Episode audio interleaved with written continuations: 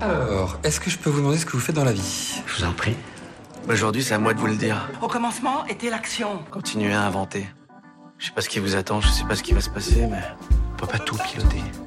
Vivez-le à fond. Je suis Sarah Crosetti et vous écoutez La Bascule. Ici, on s'invite dans l'intimité d'hommes et de femmes au parcours inspirant et singulier. On questionne l'art et la manière dont ils habitent le monde, le remettent en question et le redessinent à leur façon. On discute de ce qui les fait vibrer, des moments clés de leur existence où ils ont basculé vers d'autres horizons que ceux vers lesquels on les avait orientés jusque-là. Écoutez leurs témoignages, écoutez-les redessiner le monde, en espérant que cela vous donne à votre tour l'envie de basculer vers de nouveaux horizons. Bonjour et bienvenue sur La Bascule. Cet épisode est disponible en podcast ou en vidéo sur la chaîne YouTube. Tout l'été, je vous partage en vidéo et en podcast des conseils, des exercices, des témoignages pour vous aider à avancer quand vous êtes perdu dans votre vie, à retrouver du sens et à oser changer de vie. Aujourd'hui, il y a un sujet qui me tient à cœur et que j'avais envie d'évoquer avec vous, qui est celui de trouver son objectif de vie. Alors, euh, dit comme ça, ça a l'air un petit peu nébuleux, mais on va préciser, vous allez voir que c'est tout à fait concret.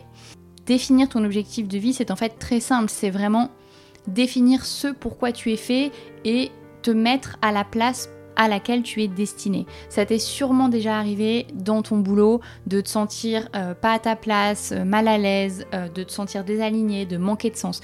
Tout ça, en fait, ça veut dire que tu n'es pas en phase avec ton objectif de vie. Ça veut dire que tu n'es pas à la place où tu dois être, tu n'exploites pas ton potentiel, tu n'exploites pas tes talents.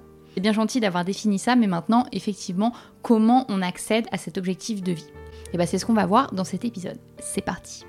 Alors, pour définir ton objectif de vie, moi je vais m'appuyer sur un outil que certains connaissent déjà peut-être, qui s'appelle l'ikigai, qui est en fait une, technique ancestrale japonaise euh, qui permet justement d'avoir une vie alignée et qui a été beaucoup réutilisé depuis par des coachs, euh, qui a été un peu détourné, etc. Mais en fait, c'est une base de travail qui est très très efficace.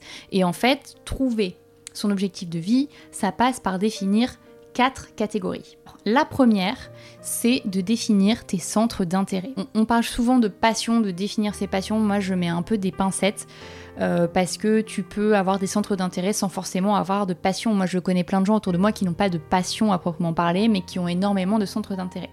Donc en fait, cette première catégorie, c'est celle de tous les sujets qui t'intéressent. Donc cette première catégorie, c'est vraiment très large et c'est qu'est-ce que tu aimes faire dans la vie, qu'est-ce qui t'intéresse, qu'est-ce qui t'anime? Donc ça peut être des sujets, ça peut être par exemple euh, quelqu'un qui adore la neuroscience, ça peut être des pratiques, euh, quelqu'un qui adore faire du vélo. Voilà, c'est vraiment c'est très très vaste. Donc ça peut être du sport, euh, de la culture, de la lecture, vraiment peu importe, mais liste dans cette catégorie toutes les choses qui te font plaisir, toutes les choses vers lesquelles tu vas naturellement. La deuxième catégorie, c'est celle de tes compétences. C'est celle de euh, ce dans quoi tu es bon. Qu'est-ce que tu sais faire? Donc ça peut être des compétences pareilles, diverses et variées. Hein. Ça peut être des, qualités interpersonnelles, ça peut être des trucs très très pratiques comme euh, des qualités analytiques. Euh, ça peut être énormément de choses. Et alors, je vois venir ceux qui me disent non, j'ai pas de compétences et ça. On a tous des compétences, on a tous des zones de talent, des choses qu'on fait plus facilement que les autres. alors c'est pas forcément quelque chose. Il faut prendre le temps d'y réfléchir. C'est pas forcément quelque chose qui est très tangible. Ça peut être par exemple euh, quelqu'un qui sait bien négocier, quelqu'un euh, euh, qui va naturellement vers les autres, qui est très à l'écoute, ça peut être ce genre de compétences. Hein. On ne parle pas forcément de savoir faire sa compta. Par exemple, tu peux t'aider en réfléchissant à ce pourquoi les gens viennent spontanément vers toi. Est-ce que tes proches te demandent de l'aide pour certaines choses? Dans ton travail, dans ton entourage, dans tes pratiques, dans tes centres d'intérêt, est-ce qu'il y a des choses que tu fais plus facilement que les autres? Par exemple, moi, je suis beaucoup plus compétente lorsqu'il s'agit d'écrire des textes, lorsqu'il s'agit de rédiger, lorsqu'il s'agit euh, de structurer. En fait, euh, c'est quelque chose d'inné que je fais beaucoup plus rapidement euh, que mes collègues ou que les gens qui m'entourent. Et on a tous des zones comme ça de talent, des zones de compétences. La troisième catégorie pour définir ton objectif de vie, c'est ce que tu peux apporter aux gens. L'idée, c'est à un moment, pour que tu te sentes aligné, pour que tu te sentes à ta place, que tu apportes quelque chose aux gens.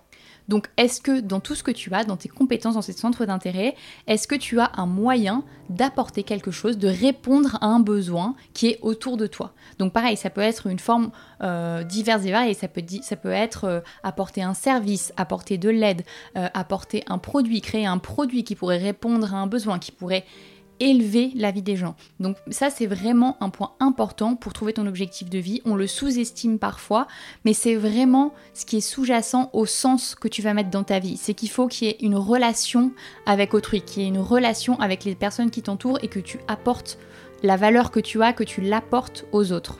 Et enfin, la quatrième catégorie qui va faire que tu vas trouver ton objectif de vie, c'est de trouver la manière dont te rémunérer avec tout ce dont on a parlé avant. Donc c'est-à-dire euh, trouver une activité où tu es compétent, une activité qui te plaît, une activité où tu réponds à un besoin et qui en plus te rémunère. C'est le quatrième point qui est essentiel pour trouver ton objectif de vie. C'est le nerf de la guerre, c'est-à-dire que ton objectif de vie, il faut aussi qu'il remplisse ton frigo. Ce que tu fais doit te rémunérer et doit te faire vivre. Donc ton objectif de vie, il est à la croisée de ces quatre catégories, de tes centres d'intérêt, de tes compétences, de ce que tu peux apporter aux gens et de comment tu peux te rémunérer. En réalité, pour l'instant, tu as sûrement beaucoup d'activités dans ta vie ou de choses que tu fais qui doivent cocher une, deux, voire trois cases. Et si tu te sens un peu désaligné, si tu te sens pas vraiment à ta place, c'est qu'il n'y en a aucune qui coche les quatre cases. Et c'est pour ça que tu te sens un peu euh, en perte de sens, par exemple. Donc, ce qui est très courant, par exemple, c'est que euh, le travail, ça va cocher euh, les compétences et la rémunération. Donc ça, ça coche, par exemple, deux cases. Moi, c'était mon cas, c'est-à-dire que j'étais compétente, euh, ça me permettait de gagner ma vie. En revanche, j'apportais rien de mes talents au monde et ça m'intéressait pas. Donc du coup, ça, ça cochait pas les deux dernières cases. ça peut être l'inverse aussi pour une passion, par exemple. Donc ça va être quelque chose qui coche la case de ton intérêt. Peut-être que tu apportes quelque chose aux gens en faisant, en exprimant cette passion. Si par exemple tu peins, tu peux apporter quelque chose aux gens. En revanche, peut-être que euh, tu manques un peu de compétences, peut-être que tu n'es pas assez formé dans ce domaine et peut-être aussi que ça ne te rémunère pas. Donc tous dans nos vies, pour l'instant, on a des activités qui cochent toutes ces cases, mais trouver ton objectif de vie, c'est trouver l'activité qui va cocher les quatre cases d'un coup. Donc l'exercice du jour, ça va être d'essayer de remplir ces différentes catégories pour voir ce qui pourrait se trouver à la croisée des chemins. Donc, bah, lister ces centres d'intérêt, ça va être assez facile, ça va être lister vraiment tout ce que vous aimez. Donc les lectures, les podcasts, euh, ce que vous aimez lire dans le journal, euh, si vous aimez les réseaux sociaux, euh, est-ce que vous aimez pratiquer un sport particulier, est-ce que vous aimez visiter des choses, est-ce que vous aimez la culture, bref. Là, vous allez lister vraiment tous vos centres d'intérêt. Et généralement, on en a déjà parlé, mais pour trouver ces centres d'intérêt, si on est un peu hésitant, euh, on peut se poser les questions suivantes. C'est qu'est-ce que je pourrais faire des heures durant sans m'ennuyer Qu'est-ce que je serais prêt à faire gratuitement pendant des années sans être rémunéré euh, Quel type de formation Sur quel sujet je pourrais suivre une formation sans m'ennuyer Donc ça, ça peut être des questions qui vont orienter euh, vos centres d'intérêt. Moi, par exemple, je pourrais suivre une formation vraiment sans m'ennuyer sur les réseaux sociaux, sur euh, l'écriture, sur euh, euh, la photographie, enfin voilà, tous ces sujets-là, je sais que ce sont mes centres d'intérêt parce que ça m'intéresse et que je peux y passer des heures, je peux apprendre des choses pendant des heures et je ne m'ennuie pas. Donc ça, c'est pour la première catégorie. Pour la deuxième catégorie, remplir vos compétences, donc ça peut être ce que vous savez faire dans votre travail, donc par exemple des compétences analytiques, des compétences commerciales, marketing, de communication, etc. Mais ça peut aussi être des compétences qui sont un peu plus subtiles, un peu plus difficiles à définir tout de suite. Ça peut être des choses que les gens euh, vont spontanément dire à votre sujet. Euh, dire ah bah cette personne, euh, elle est très authentique, elle est bienveillante, elle est à l'écoute. Cette personne, elle a des qualités interpersonnelles incroyables. ou cette personne, elle a vraiment un talent de négociation. Voilà, ça peut être des petites choses aussi qui sont pas forcément des qualités très pragmatiques. La troisième catégorie, ce que vous pouvez apporter au monde, ça c'est aussi très intéressant, c'est-à-dire de regarder dans votre entourage, de regarder la société qui vous entoure, euh, les besoins des gens, les grandes tendances, etc. Et de vous poser les questions suivantes. Euh, par quoi les gens autour de vous sont préoccupés en ce moment? Donc ça peut être par des grandes problématiques, hein. ça peut être le réchauffement, ça peut être le réchauffement climatique, le vieillissement, le mieux manger, le mieux prendre soin de soi, ça peut être énormément de choses. Mais regardez les grandes tendances, les grandes problématiques euh, et dites-vous, ok, qu'est-ce que je peux apporter au monde dans ces grandes problématiques euh, Qu'est-ce que je peux apporter au monde Où est-ce que je peux avoir une expertise Où est-ce que je peux apporter de la valeur avec ce que j'aime et ce que je sais faire Alors c'est clairement pas évident et surtout on vous demande pas de sauver le monde, hein. ça peut être un, tout petit problème, c'est pas du tout le, sujet, hein. on n'est pas obligé de vous demander une solution euh, euh, pour, euh, pour le réchauffement climatique. Par exemple, si vous avez une appétence pour le sport, pour la nutrition, etc., dites-vous est-ce que je peux mettre ça à profit pour aider les gens euh, qui sont par exemple en surpoids euh, ou aider un certain type de population, les enfants, les hommes, les femmes, etc., sur un problème précis lié à la nutrition. Ça peut être un exemple. Euh, si vous adorez la photo, bah pareil, ça peut être qu'est-ce que je peux apporter au monde? Est-ce que je peux apporter un service particulier? J'ai en tête un exemple très très niche, mais, mais qui fonctionne très bien. J'ai une amie proche qui a euh, développé la photographie de yoga et de pilates. Donc c'est quand même un truc hyper niche. Et pour autant, en fait, elle adorait la photo. Elle a un peu regardé autour d'elle en se disant quels sont les besoins. Et comme ces, sports assez doux étaient en, explosion totale ces cinq dernières années, il y a eu énormément de besoins euh, pour euh, de la photo, pour du visuel, pour de la vidéo, etc. Pour que ces professeurs, pour que ces coachs puissent être visibles, notamment sur les réseaux, etc. Et donc, elle a trouvé cette niche d'être photographe spécialisée yoga et elle ne fait que ça, ce qui permet d'allier à la fois euh, sa passion, qui est la photo, une expertise qu'elle a développée qui est une expertise technique, qui est la photographie du sport, et en même temps de répondre à un besoin concret euh, du monde dans lequel elle vit. Donc ça c'est vraiment un exemple concret, mais il y en a énormément. En tout cas, pour trouver votre objectif de vie, il faut vraiment répondre à un problème. Et ça, on pourra le revoir plus tard parce que moi j'ai un, un, background très business, donc euh, ça me parle et ça me passionne énormément, mais quelle que soit votre passion, vos compétences, etc., il faut que vous les mettiez au service d'un problème.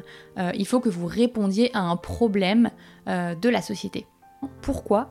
Parce qu'en fait, le besoin, le problème, c'est la base de tout business, c'est la base de toute rémunération. Donc c'est vraiment hyper important d'identifier un problème pour lequel vous allez pouvoir apporter une compétence, une appétence et ensuite aussi pouvoir développer le quatrième point qui est de vous rémunérer. S'il n'y a pas de problème, si vous apportez pas de service, si vous apportez rien, effectivement, bah, c'est juste que vous allez faire votre truc dans votre coin chez vous et que bah, du coup, c'est pas un objectif de vie. Vous n'allez jamais trouver votre objectif de vie. Et le dernier point qui nous intéresse, c'est de lister aussi euh, dans la dernière catégorie ce pourquoi vous êtes payé, donc ce pourquoi vous êtes payé actuellement, donc euh, généralement votre, votre job principal, et puis ce pourquoi vous pourriez être payé, donc euh, est-ce que vous avez des compétences particulières que vous pourriez faire rémunérer, qu'est-ce que vous aimeriez développer comme revenu complémentaire par exemple, comment vous pouvez utiliser des éléments des autres catégories de vos passions, de vos compétences, etc., à répondre à un service et être rémunéré pour? Voilà, c'est déjà la fin de cet épisode. Juste une petite précision.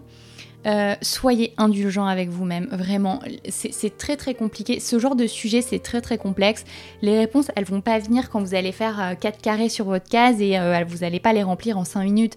En fait, ça peut prendre du temps, il faut le temps de laisser poser les choses. Vous pouvez mettre des idées comme ça qui vous viennent et puis reprendre deux jours plus tard et vous dire Ah, mais j'ai oublié ça comme compétence.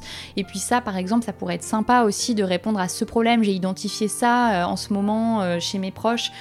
voilà, ça, c'est vraiment des exercices qui se font sur le moyen, voire le long terme. Donc vraiment, soyez indulgent avec vous-même.